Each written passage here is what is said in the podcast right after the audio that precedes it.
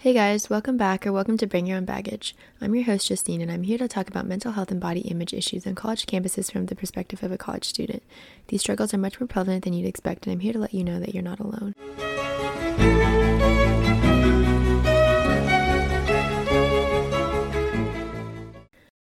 Alright, guys, we're not to really have much of an intro today because I have about three hours of audio to get through.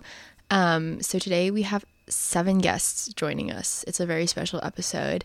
Um, and I don't think I'm going to have the advice in this episode. I might just make a post about it on the BYOB Instagram. So check out at Bring Your Own Baggage on Instagram if you want to see that. Um, I also don't know how many parts this episode is going to be in. Right now, I'm just staring at all of the audio files and haven't actually gotten into editing that. So we will see. So instead of another random rambly life update, let's just get straight into the first guest's intro. All right, guys. So we have a lot of special guests on today's episode. But for our first guest, we have Cindy Lee, who is a freshman at NYU Shanghai, and she's from Virginia. Um, since she's in Shanghai, it is currently 8 a.m. here, but it is 8 p.m. there.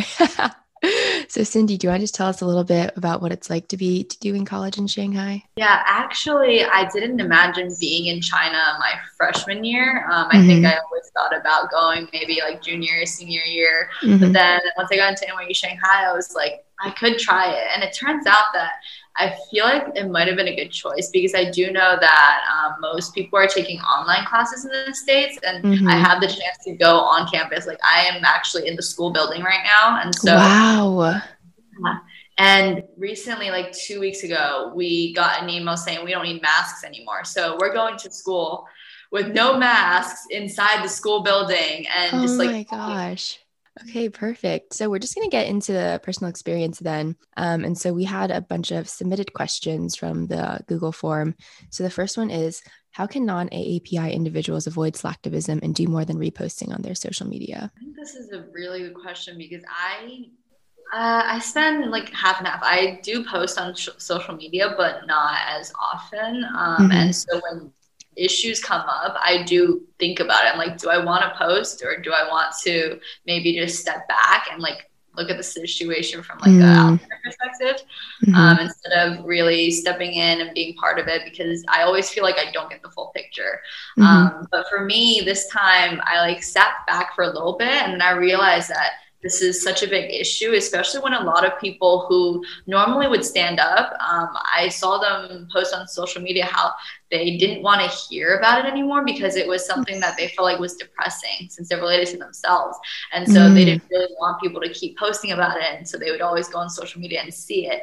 And at that point, I was just like, wow, this is something that we probably need to do more than really just post. And mm-hmm. so for me, uh, I reached out. Well, it was both ways. So I posted um, my feelings, and then like we just had people reaching out. I reached out to some people discussing like, is there anything we can do within Shanghai at the moment? Because mm-hmm. I'm not in the states. I don't know exactly what's going on.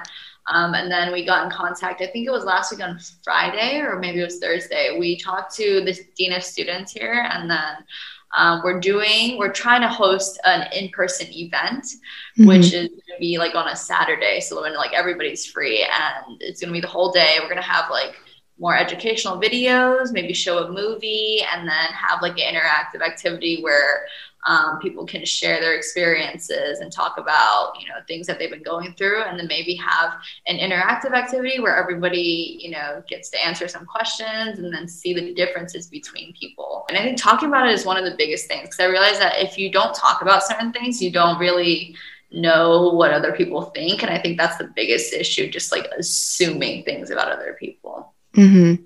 yeah you bring up so many good points and i think it's really amazing that you're able to get so involved in educating people all the way from Shanghai. Um, and I think the idea of starting conversations is so important because it's great if you're able to spread awareness on social media by reposting stuff to your story. But if you're not having these conversations with people in your life that you've seen carry out microaggressions to Asian people or just straight out racism, if you're not having those conversations, if you're not talking to Asian people about their experience, then you're not really educating yourself. And it feels like when you just post on social media, it feels really like performative activism. Um, and I think something that's super important that people have done for me at least is like reaching out to me and being like, I'm like sounding like so self centered. I'm like, the most important thing is to reach out to me personally.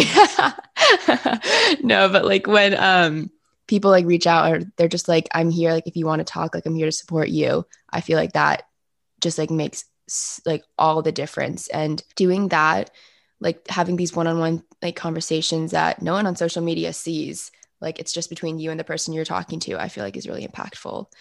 I'm just curious though, what is it like being in Shanghai and seeing all of this happening in the US? Yeah, so when I was meeting with the people we like he asked us, he was like, So, how does it feel? Like, it was pretty much the exact same question. Mm-hmm. Um, and I realized that, like, all of our answers were something along the lines of being disconnected because here, I, I guess I do get certain forms of, you know, discrimination because sometimes, like, the way I dress is overly American. I might show more skin than Asian person.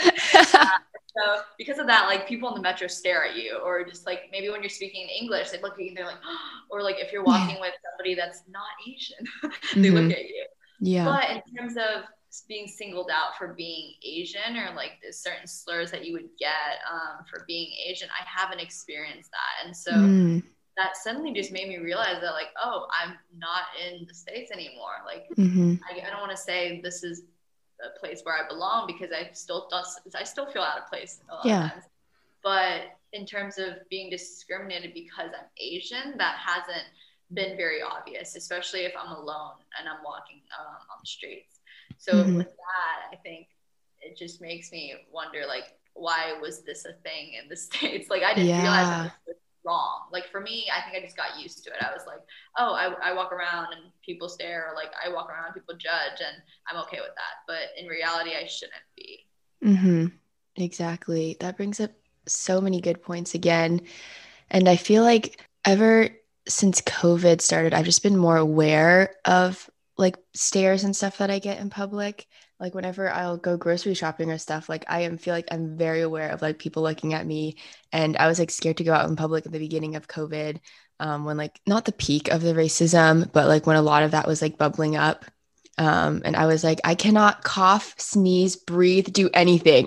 Absolutely agree with that. Uh, I've got a lot of questions. So I'm bilingual because I speak both English and Chinese completely fluently. And so mm-hmm. people are like, where did you learn your Chinese? Like most uh, American born Chinese people don't really speak the language well. And I'm like, that's a great question. And then I was thinking back and I'm like, I actually, if I were to go outside, I would 100% speak English. But that's not because um, I'm in America, but that's because ever since COVID happened, if I was in public, I would be pretty scared to speak Chinese because I mm. knew that they would look at me and be like, "You're Asian," and so yeah. I made an effort to speak in English.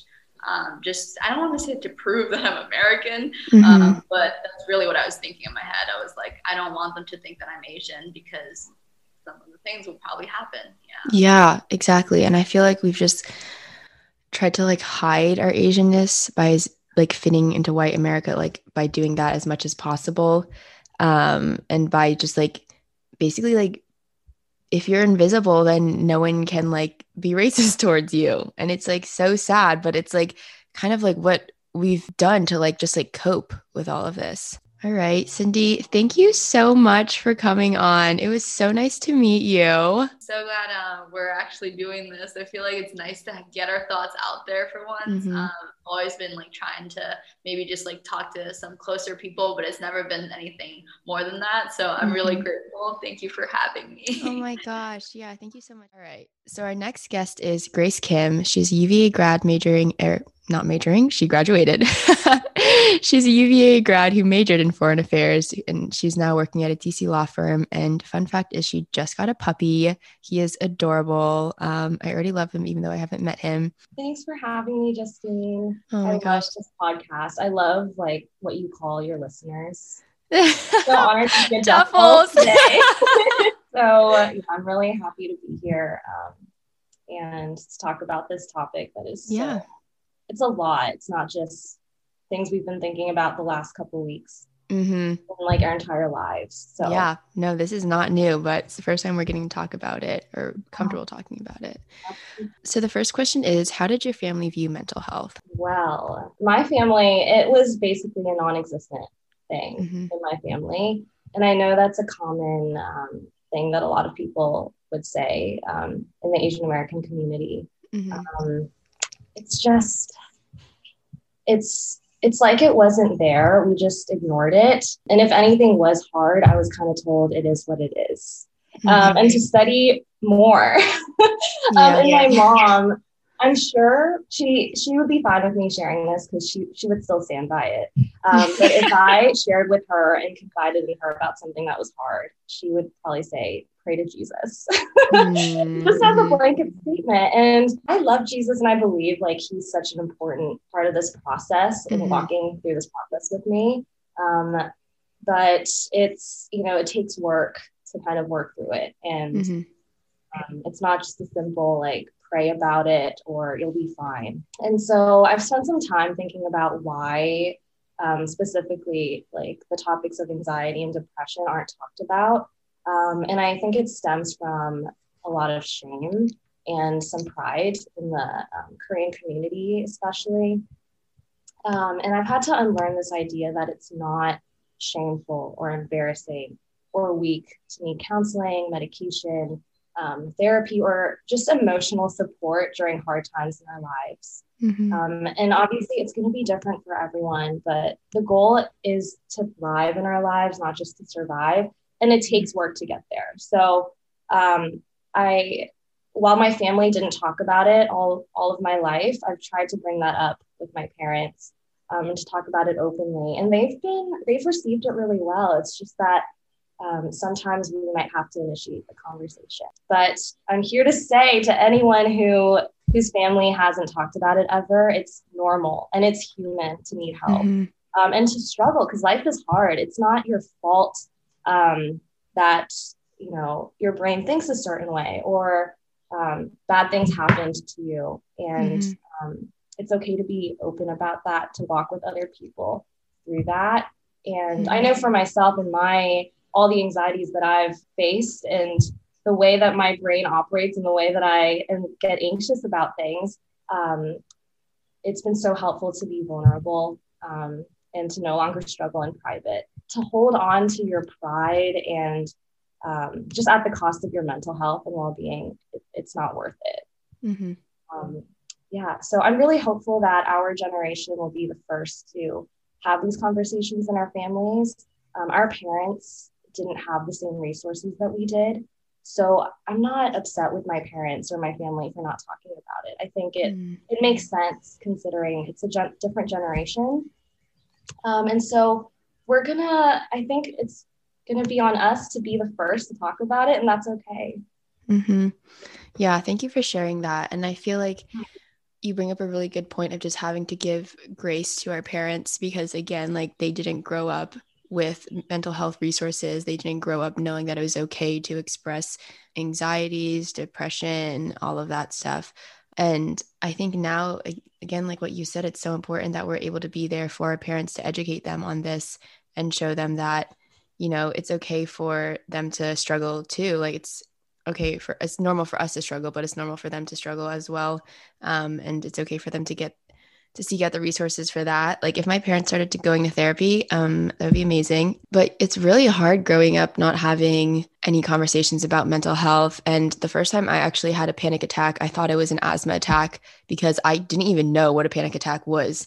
Um, right. And so I don't remember if I told this story. I think I did, but like when I was in my AP Lang class, I just couldn't breathe all of a sudden and I was taking my inhaler and my inhaler wasn't working. And I was like, something's wrong with me. I'm literally going to die because I cannot breathe. And then I went to the doctor and she was like, girl, you had a panic attack. Your oxygen levels are fine.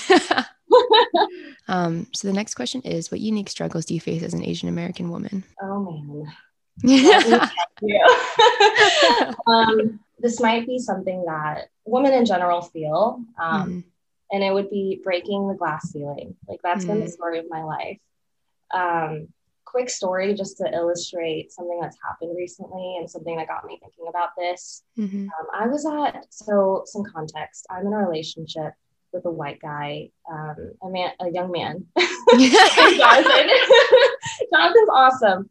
Um, and it's been really cool and a big blessing to date someone of a different race because of how eye opening it is. Um, and we get to share and process things that happen in a safe space. Um, we were at Glory Days um, recently with my brother, and we were watching the UVA game. And this really kind white couple um, they approached me and Jonathan and my brother, um, and they started uh, giving Jonathan specifically a lot of like career advice, um, telling him he had great teeth. Like the, the wife was like, "You have great teeth," you know, it's really cute. Yeah. Um, he looked like a fine young man, and all these awesome things. And I was sitting there awkwardly trying to like enter the conversation. um, like I was nodding my head a lot and like mm-hmm. trying to mm-hmm. get them to ask me questions too. Like, mm. yeah, I graduated in May as well, you know, from the same school. Um, and I just thinking back on that, I I found that to be really representative of my experience growing up here.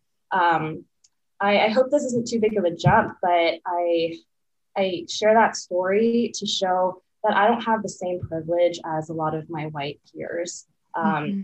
of having older couples, wise mentors um, who will recognize, maybe see their grandchildren or their children in me.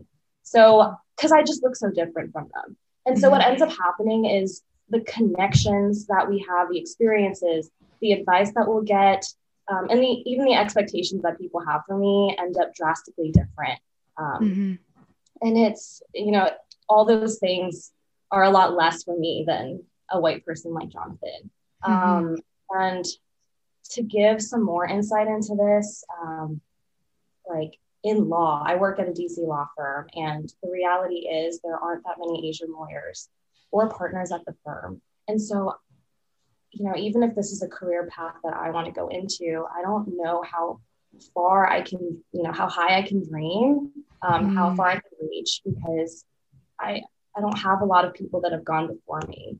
And mm-hmm. so the reality is for me as an Asian American woman, um, is that I might have to be the first and mm-hmm. I have to mm-hmm. carve my own path. I don't have as big of a support system.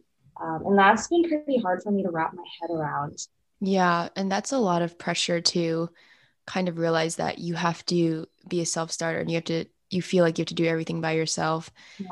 But with that, I feel like also it's the the whole idea of the model minority myth comes into play as well where people just assume that all asian people are smart all asian people are going to be successful so we don't need help or anything like we can just figure it out ourselves and that's so damaging because one that's not true like yeah it's not true we still need help just as much as you know a white student does and if anything we're working so hard because we have nothing to fall back on like we don't mm. have a mm-hmm. choice and so yeah.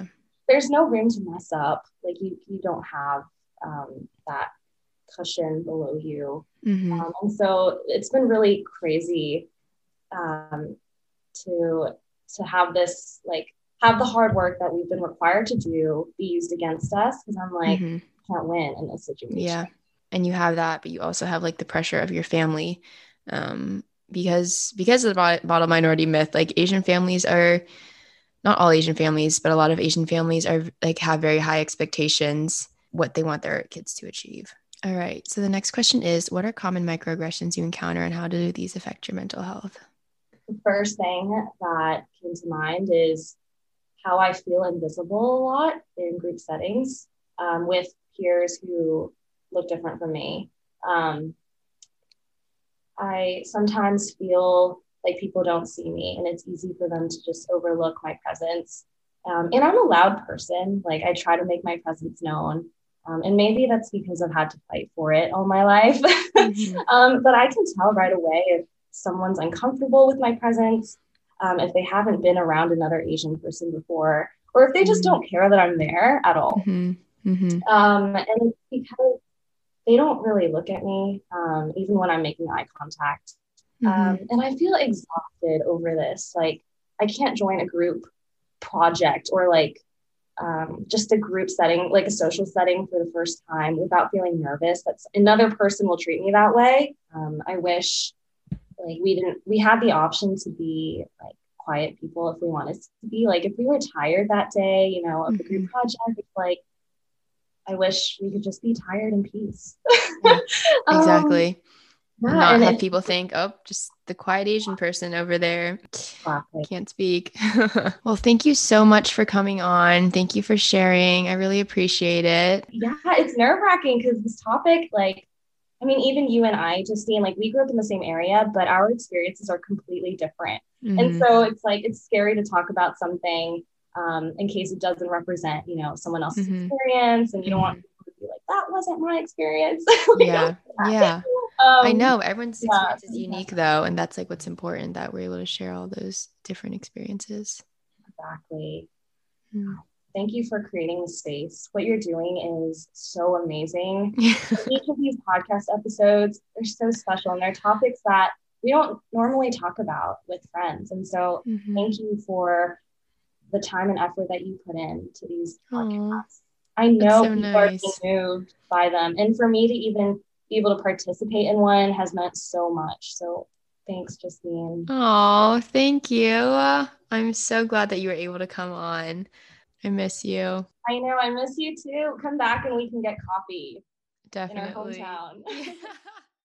All right, guys. So our next guest is Mavis Manalotto. Mavis is a junior majoring in public relations and has a minor in arts leadership at Boston University. She's originally She's originally from Nova, and fun fact is that we live literally 30 seconds away from each other. we live in the same neighborhood.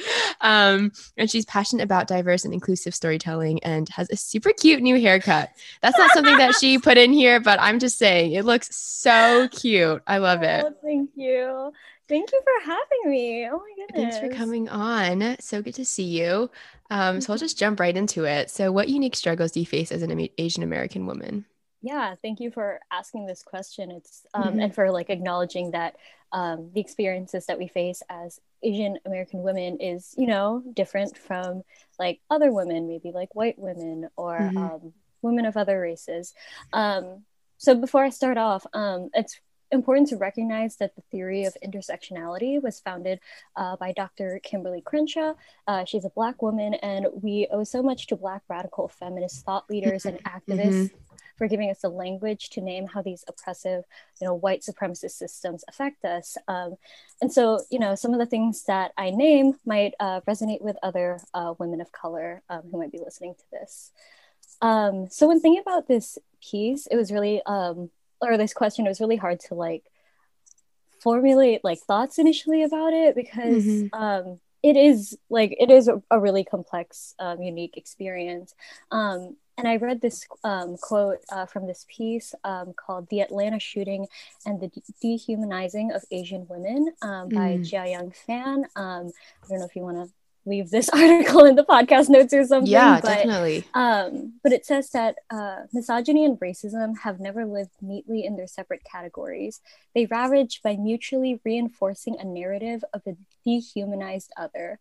The bodies of Asian women, in particular, have long been objective and abhorred, fetishized, and exoticized. Mm. So, already living as a woman in you know this patriarchal male dominated society there's so many things to worry about on the daily namely things of safety such as like you know being hyper vigilant around men you know mm-hmm. we can't even like walk around uh, alone at night um, you know simple objectification of women's bodies mm-hmm. and we're literally like at the hands of men who weaponize their masculinity towards us almost every single day. Mm-hmm. Um, you know, we unfortunately saw this in Atlanta um, last week. Um, where the victims were at the hands of someone who you know they claimed like had a sex addiction addiction and like could not control himself um mm-hmm. it just shows like how literally unsafe we are it's you know unfair that you know we're at the hands of someone who had who's like weaponizing this power over us mm-hmm. um mm-hmm. and i should mention that even if the women weren't sex workers they were murdered for being perceived as such mm-hmm. um and so that's you know that's just really hard um news to process. Um, mm-hmm. And, you know, to add on to the experiences of being, you know, a woman who's like, who can be like objectified and like, you know, all of that. Um, when you add on being Asian American, you add on this component of being like exoticized and fetishized, um, mm-hmm. you know, which I personally experienced by like whenever like you know somebody shows like interest in me like romantic interest i always wonder if they like me for me or if it's like this exoticized mm-hmm. fetishized objectified version of me or like yes. this idea of me you yes. know like whatever like it's just like it's important to note that you know these like ideas are like rooted in a history of like imperialism white supremacy and capitalism um, for example there's literally a book um, called um, Do the Philippines How to Make Love with Filipino Girls in the Philippines by this white Ew. man.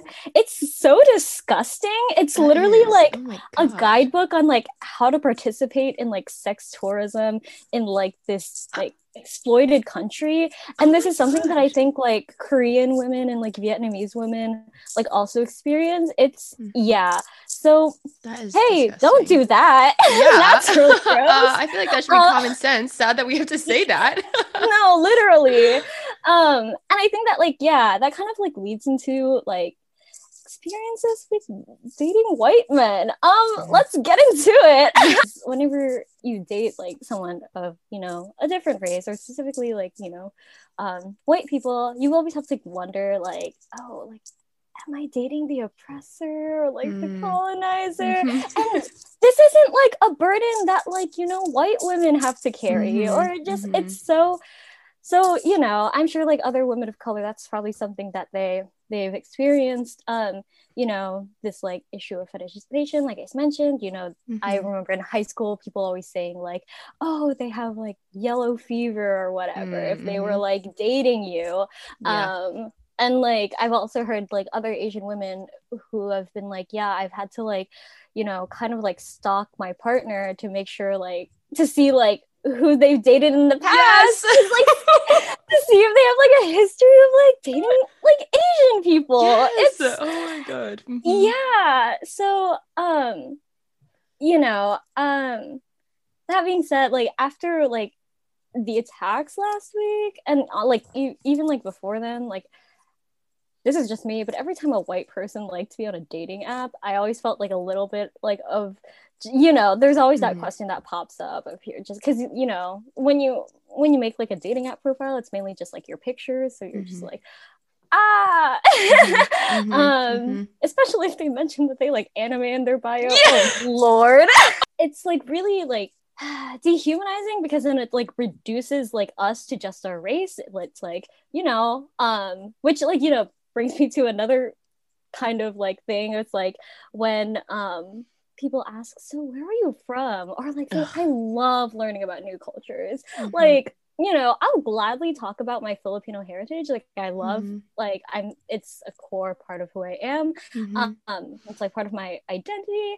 But like, let me be the one to bring it up because, like, when mm-hmm. you bring it up, it just seems like that's all you want to like, like, you know, dating like an Asian woman is like, you know, mm-hmm. some checkbox that you have. Exactly. Mm-hmm. Um, so um this is just like um, a little small anecdote but like one time i was told that like the other person liked the color of my skin because it wasn't too dark and it wasn't too light um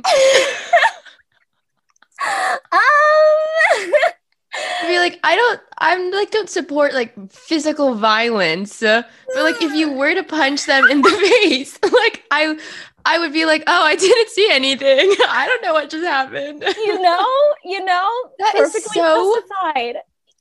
Yeah Who i like, in their right mind would think that that's an okay thing to say? That yeah that again like goes into like a whole like discussion about just like colorism and yeah. just like you mm-hmm. know all all of that but mm-hmm. you know it, it's not long story short not easy out here being an asian american woman yeah. you know mm-hmm. um mm-hmm. i've like to like i guess to like close this off like i i've also like noticed that like um you know because you have this like stere- like you know all the common like stereotypes of like being a woman and all the messages that you get from like being asian american um mm. i've noticed that i've like had to like throughout the years i've like made myself small and i've not like allowed myself to take up space um you know in classrooms and like other environments uh you know i sometimes especially notice this around white folks which mm-hmm. like um and it's like you know it was hard to be like selfish as like women and like as asian americans like you're always like you know being selfless and like you there's this culture of like always like giving so it's hard to just to like circle back to mental health um it was hard to like acknowledge and like honor my feelings and maybe like be a little bit selfish and like give myself like space to like go to therapy. I want to like take a second to like acknowledge and validate everything that, you know, trauma survivors, Asian women, um, women of color are feeling right now, whether that's like hurt, pain, sadness, anger, confusion, like mm-hmm. anything that you might be feeling right now. Um, mm-hmm. It's all perfectly normal mm-hmm. and perfectly valid. Yeah. And just going off of your last point, like it's so important to like take space right now and not feel like you have to educate everyone around you and like immediately jump into activism. Like give yourself time to heal, time to like process like what you're going through um, and what's happening in the world right now. But just going backwards, I had so much I wanted to say when you were talking, but I didn't want to interrupt you. But oh, literally everything you said hit the nail on the head so perfectly. And I feel like like I don't even know where to begin. I know it's a lot. It's, it's a lot. Yeah. It is a lot. And yeah, I've talked about this in other episodes before, but there's always a fear for me that I don't know if it's because I just like have like a really negative self view. And again, like I think that I'm less attractive than white people and or I'm less attractive than this girl because I'm Asian and she's not mm-hmm, or something like that. Mm-hmm, mm-hmm. But because of that, whenever a guy's interested in me, I'm like, is it because he has a fetish? Like, is it because he has yellow fever? Like, is it because mm-hmm. like there's no way that he would just be attracted to me for me. Like what? Like he must like have something like for Asian people or something like that. Yeah. And it's sad that we've like like these Eurocentric standards of beauty have kind of taught us to look at ourselves as below other people because of mm-hmm. our race, because of our ethnicity. And that's so funny about what your friend was saying because I do the exact same thing. Like whenever I start talking to someone, I'm like, "Hey, like, what's your Instagram?" And then I'm like, "Does he have any pictures of Asian girls?" Literally. Oh, oh my gosh. God. I remember there's this one guy I was talking to, and we were I was like talking about racism towards Asian women and stuff, and like the fear of like yellow fever and stuff. And he was like, Oh yeah, like you know, I've only dated Asian girls, but like that's because the college I go to is like primarily Asian. And I'm like, I know the college you go to is not primarily Asian. Oh my god. I'm like, Miss Girl, I know that for a fact. Um, and so just like stuff like that. And then again, like with the whole online dating thing, I know so many people who have met their boyfriends and girlfriends on Bumble, Tinder, Hinge, whatever. But I just think for like me personally, like what I've seen, like online dating is just scary because again, they're just like judging you off of your appearance. And when Asian appearance is so fetishized it's really hard to think that someone actually likes you for you. And this might just be an insecure person kind of thing, but I feel like also like racism I has a play in that too. yeah, no, I'm right there with you, especially like as somebody like, you know, who isn't who doesn't like look East Asian, but mm-hmm. looks like quote unquote some type of Asian. Like you're like people are gonna ask. Like and mm-hmm. like I said, you know, I'll I'll talk about it, but like let me be the one to bring it up. Like Yeah. Also the question of where are you from, that always drives me crazy. I used to like try to like make the other people the other person comfortable and be like, oh, like do you mean like where I grew up or like where my parents are from? But now I'm just like, I'm from Fairfax. And if they're like, but where are you really from? I'm like, well, my mom was born in New York. I'm like, I don't know what, like, if you want to ask me, like, what my ethnicity is, please don't. Yeah. like, that's like, again, like what you're saying about, like, what you're talking about. Like, I'm completely comfortable talking about that but not with a random stranger that I'm checking out at Dick's Sporting Goods. Like when we're this is not like checking out like kind of talk. Like the amount of people like when I worked at Dick's who were like, where are you like really from? I'm like, Miss Girl, just let me scan your sports bra and go, okay? I'm not getting into that conversation right now. yeah. No. And again, I, we're not saying we're not saying that we don't want to educate people about the Asian experience, but there's a very fine line between and like when it's appropriate to ask someone that. Just real quick though, I remember somebody like asking me like, "So where are you from?" I like ghosted them because I was like, "I'm not dealing with this today," and then like I just like forgot about it, and then like a while later they were like, "Hey." Hey, did I do something? And I was like, yo, take the hint. Like, just leave. Just like, leave, please. You failed. You failed the test, bro. Like, you're gone. You're off the roster. I know. Oh man. oh my gosh. All right. So, just kind of going off of that, what are common microaggressions you encounter and how do these affect your mental health? Another really great question. The thing about microaggressions is that you know the simple fact that they're labeled micro? I don't know. It's almost like a microaggression in itself because yeah. like they do like have a huge impact on like you how you view yourself and your mental health. Um mm-hmm. so personally like um i've been fortunate to not experience like that many microaggressions. Um I mean, maybe that's just my brain choosing to forget all of those like moments. Um, you know, we've we talked about, you know, obviously asking about where you're from, where you from, like, all mm-hmm. that stuff. Um, one story I will bring up is that um, I was helping out at an event at BU, and a parent came up to me and spoke very, English very slowly to me. Mm. And at first, I didn't register what was happening, but then I realized later that she didn't think that English was my first language, or that oh like I might like be from like not America. Yeah. And so like an international student, maybe. yeah, no, for real. I so and so that's like the thing is that like you don't realize like that it's happened. Sometimes you don't realize like what's happening in the moment. And it doesn't take until like you know maybe an hour, maybe a day later, and you were just like, wait, that was definitely really weird. Mm-hmm. Oh my gosh, that just happened to me. Um, yeah. yeah. yeah. it's because, and I think it's because, you know, sometimes we don't want to admit that these things are happening. Like mm-hmm. we don't mm-hmm. want to, we don't want to admit to ourselves that what we're experiencing in the moment is racism or that mm-hmm. we're experiencing like microaggressions because obviously yeah. no one wants to experience that. So, mm-hmm. you know, the brain kind of tricks itself into being like, mm, that didn't yeah. happen. You're safe. Mm-hmm. Nothing weird happened. Another thing too, um, I don't know everything there is to know about Asia and Asian cultures. Mm-hmm. Uh, Asia is not a monolith. Like there's so much diversity within the term um, Asian American. Um, and so like personally for me, like expecting me to know everything about Asia almost makes mm-hmm. me feel bad about like my Asianness because it's like, yeah. you know, kind of like if I don't know all these things, like, oh my gosh, am I Asian enough? And it yeah. also like at the same time it like erases like my like Filipino identity and like also the identity of other people within like, you know, the broad umbrella that is of Asia because you're just reducing us to this like one like one idea of Asia that doesn't fully represent, you know, mm-hmm. every individual beautiful like culture um, an aspect. Um, I yeah, I'll say like the biggest thing that is that we're just like told to like brush these things off like mm-hmm. to like ignore our feelings and like being told like you know like i said mentioned earlier because they were like labeled as micro like mm-hmm. that these things like aren't a big deal um mm-hmm. but they like build up over time um we because like it sends this message to us that we'll always be like othered like mm-hmm. that will always be like different um, yeah you know, the idea of the perpetual foreigner um that like mm-hmm. no matter how like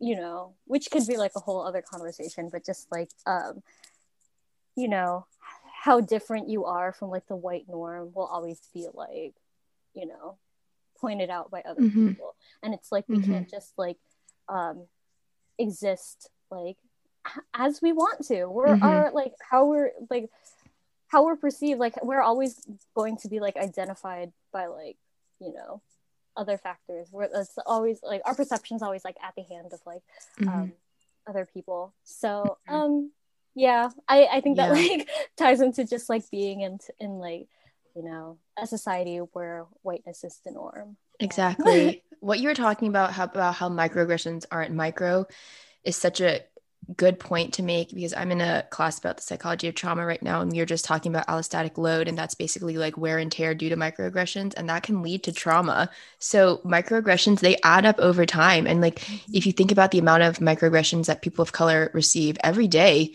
like in school, like in the grocery, like at a Dick's Sporting Goods, like it's everywhere, and it's like so so harmful. And I was just talking about in my last interview um i like am not very well versed in korean culture and like i don't even speak korean and i feel like a common like microaggression i get is from people who are like once they ask me where i'm from all that stuff and i finally get to korea i'm korean they're like oh like I've like been learning Korean or blah blah blah. Like, can you teach me how to say this in Korean or blah blah blah? And like always comes down to like the language. And then I have to be like, oh, like I actually don't speak Korean. And they're like, what? How do you not speak Korean? Like if you are Korean and blah blah blah. And I'm like, so like where are you from? Like if you're a mix of like German, Italian, French, do you know how to speak all of those languages perfectly?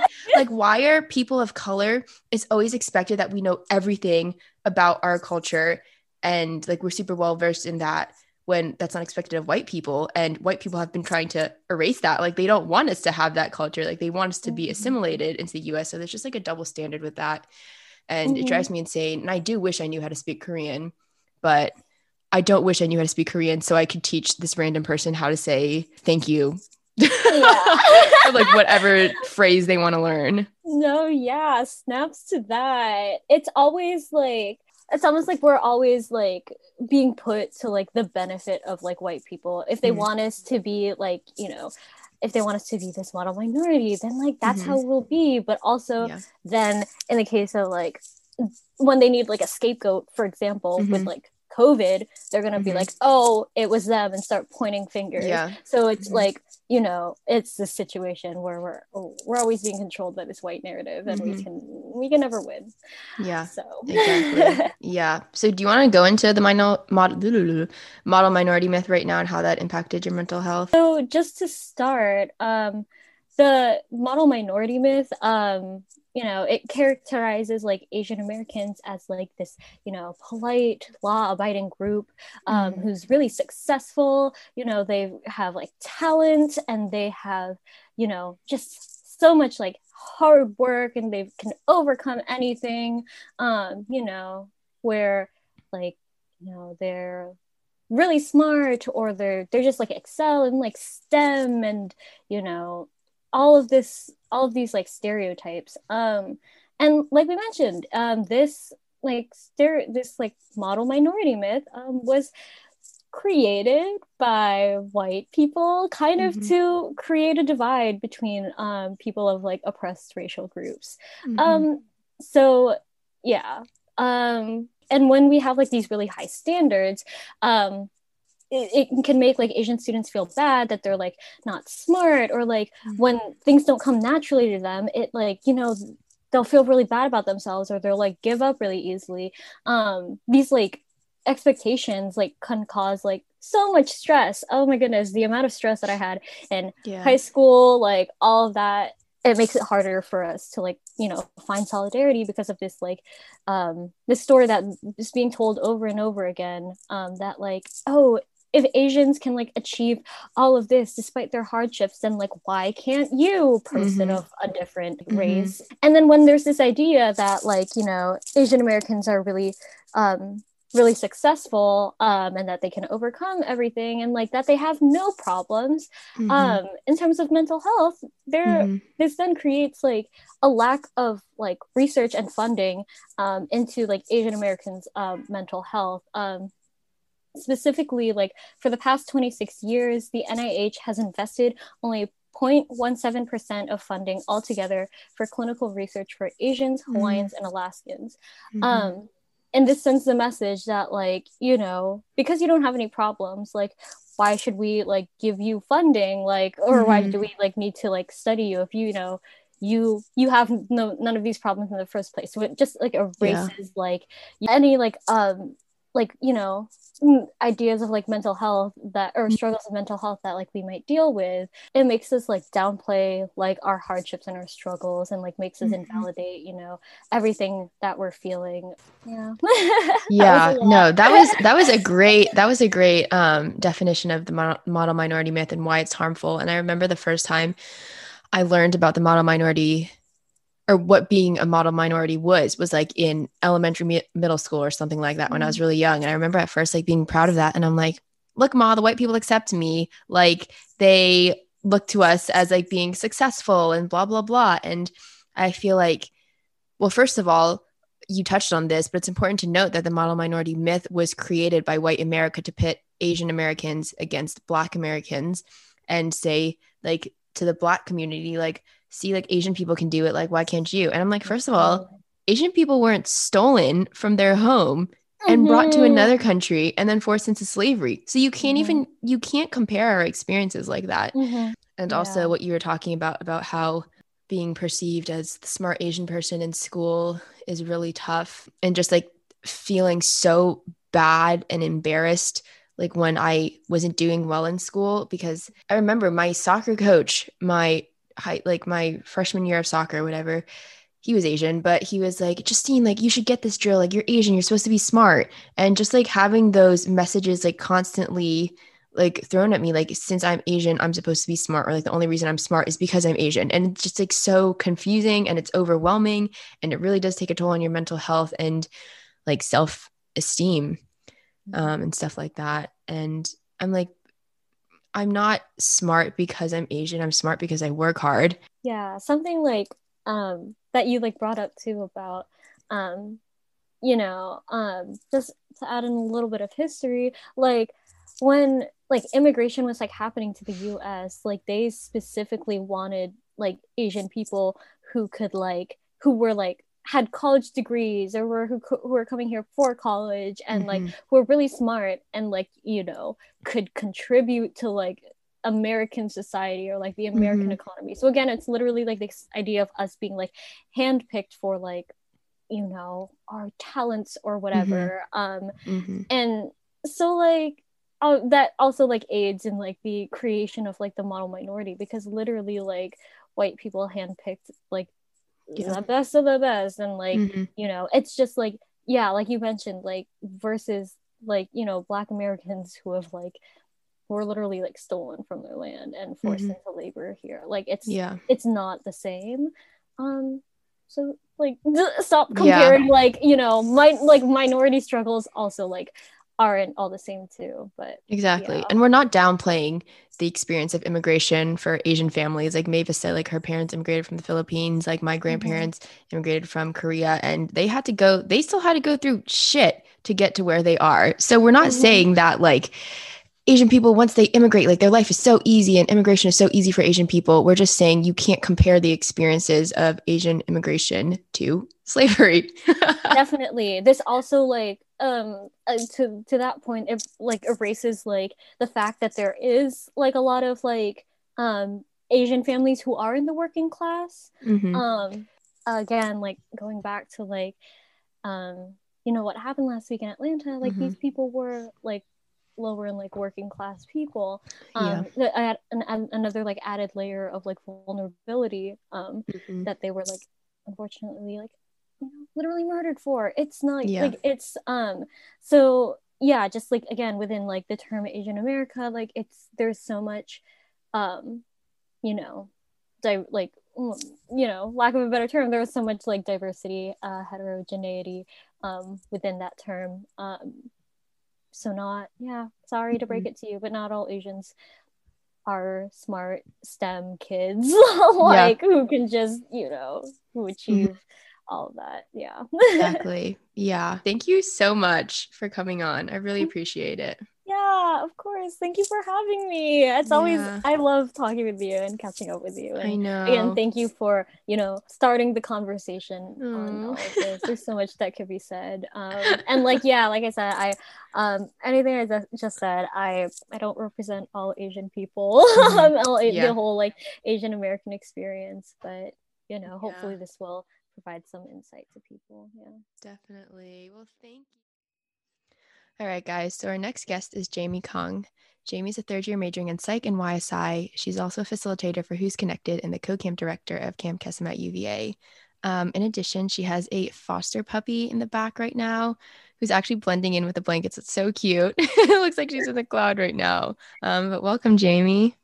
Hi, thank you for having me. Thanks for coming on. All right, so we're just going to jump right into the personal experience then. So, what are some common microaggressions you encounter, and how do these affect your mental health?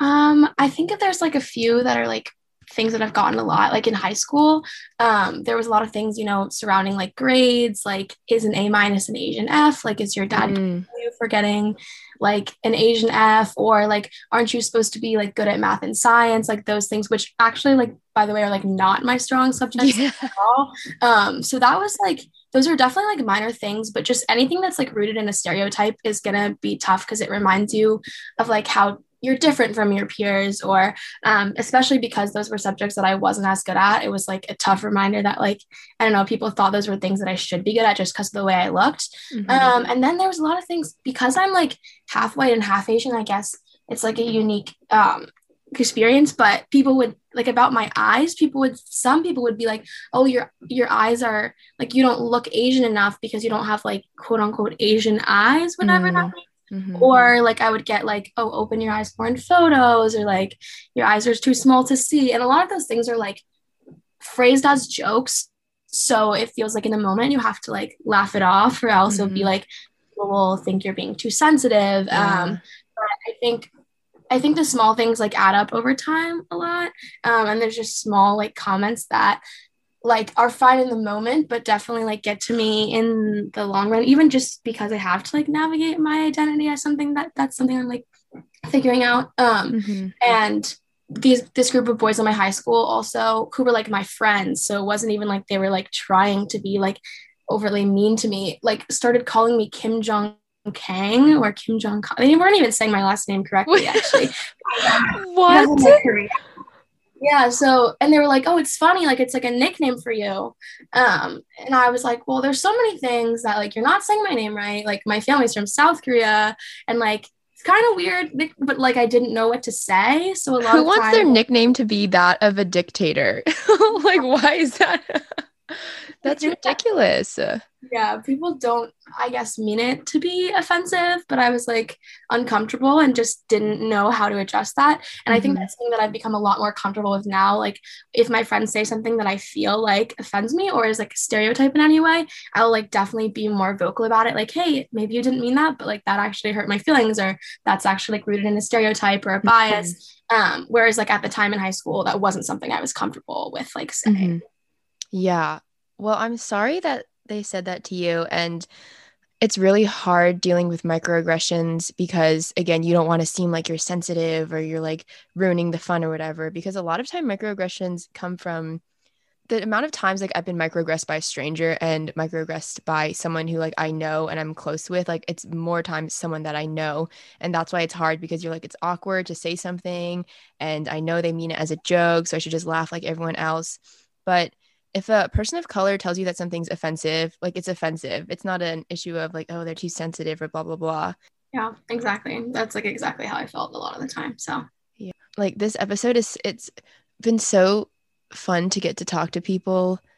And it's been nice to know that my experiences aren't we like different and other people experience the same things I do, but I've just been getting so worked up.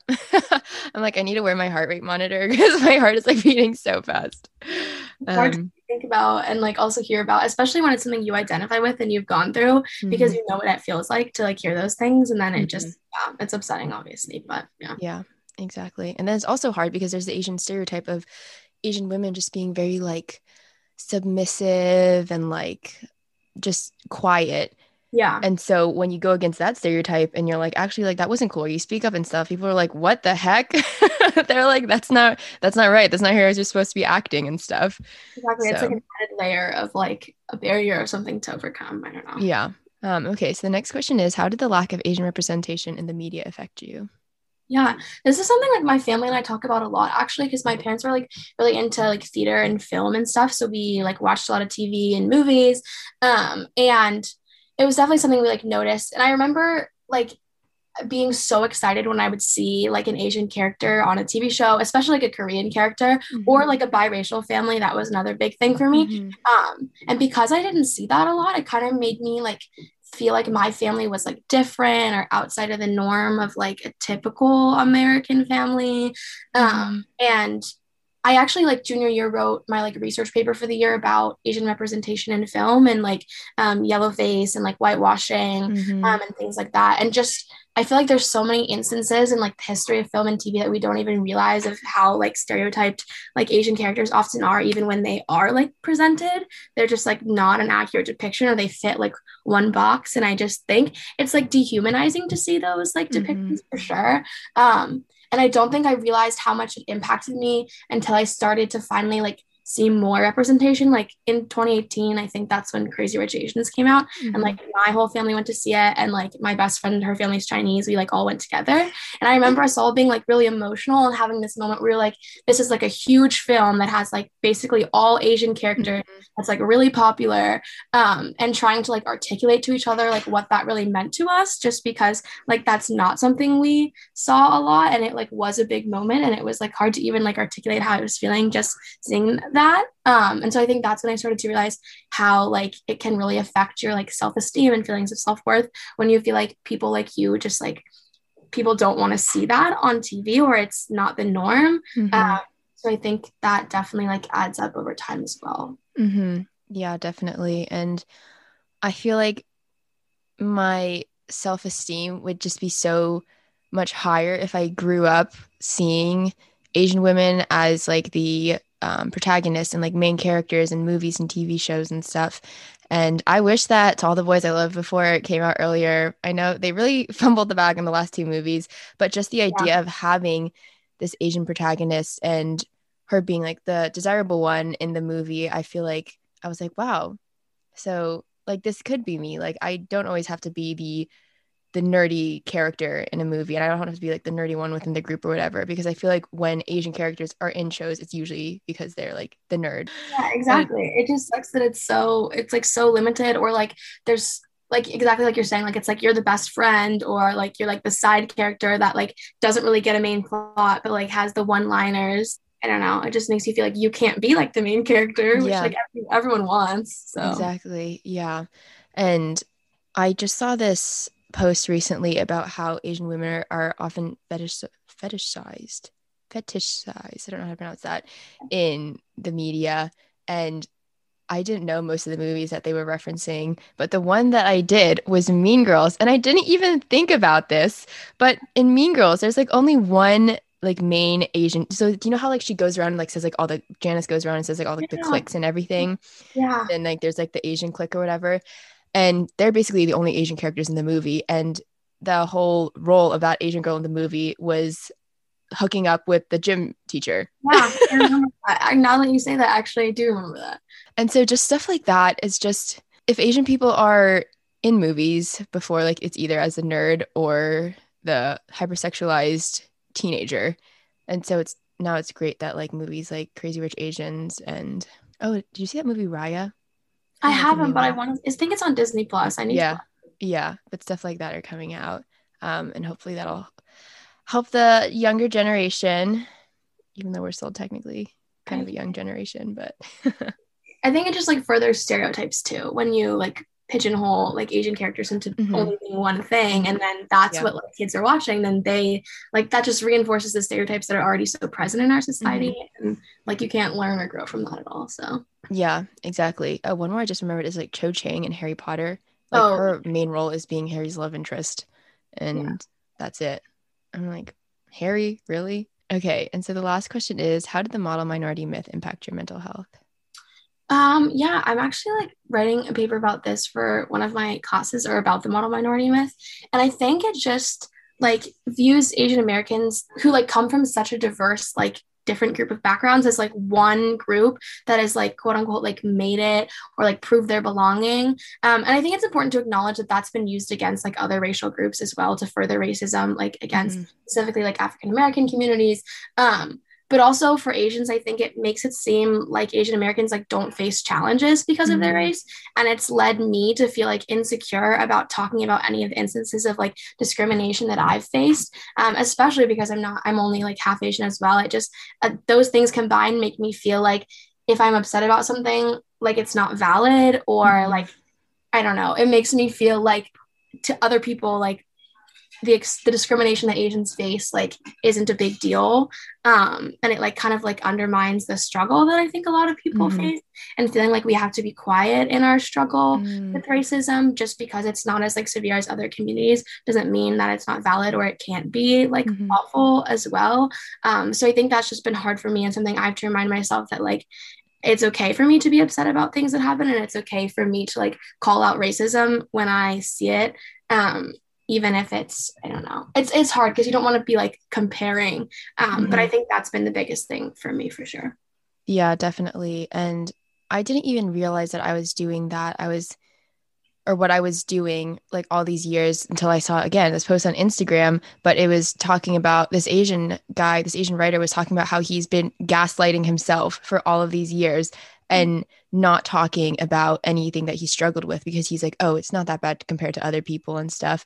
But like what you were saying, like we can't compare struggles. Like everyone's experience, everyone's story is unique. And if you're negatively impacted by something, you shouldn't feel bad about sharing with that sharing that with other people and like when i was posting that thing about needing people um, to come on for this episode and to ask questions about it i was so anxious about it and i had to like hype myself up for like two days like texting people and being like oh i don't know if i should do this or not blah blah blah because i was so scared that people are to be like this girl's too loud about something that's like not that important or she's making a big deal out of something that's not that big and stuff and i feel like i didn't even realize how that connected to the model minority myth until you're talking about it now. But I agree that people like this myth has just silenced us from being able to talk about like what we're struggling with um, because we have to fit this model. Yeah, I agree. And that's part of the reason I'm really glad that you're like doing this episode. I think it's important to like bring awareness to that thing mm-hmm. that like and just a unique experience that like other people might not understand. So mm-hmm. Yeah, well, thank you so much for coming on. I really appreciate it. Thank you for having me. This has been awesome. You're so yeah. cool. oh my gosh. I think you're so cool. This is Editing Justine coming in to say that this episode will definitely be two parts. So, part two will be released on Wednesday, March 31st. I have three more guests in that episode. So, make sure to BYOB on Wednesday. See you guys then. Bye.